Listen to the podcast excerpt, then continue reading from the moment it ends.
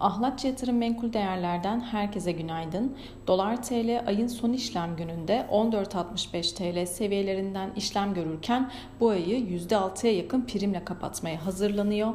Euro TL ise parite etkisiyle birlikte 16.37'den işlem görmekte.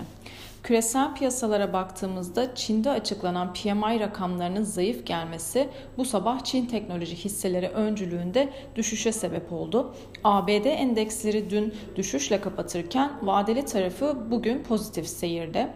Emtialara baktığımızda Brent petrolde çarpıcı bir düşüş gözleniyor.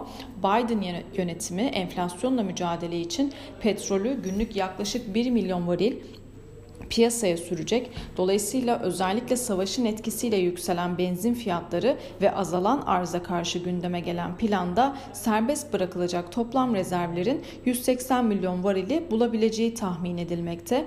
Bu da barış havasının ardından yeniden yükselişe geçen Brent petrolü tekrardan yaklaşık %4'e yakın e, düşüşle 106 dolar seviyelerine geriletmiş durumda.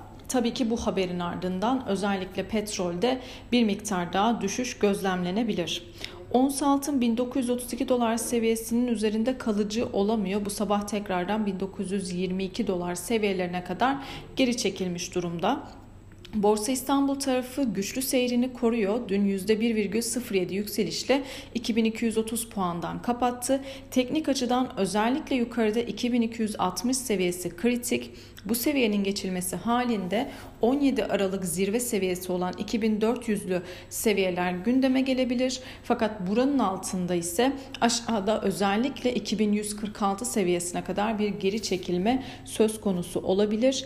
Bu seviyenin altında ise e, şimdilik ana destek olarak 2100 seviyesi takip edilebilir. Bugün yurt içinde Şubat ayı dış ticaret dengesi açıklanacak. Yurt dışında ise Almanya ve Euro bölgesinden işsizlik rakamları, Amerika'da kişisel gelir ve harcamalar ve aynı zamanda haftalık işsizlik maaşı başvuruları takip edilecek.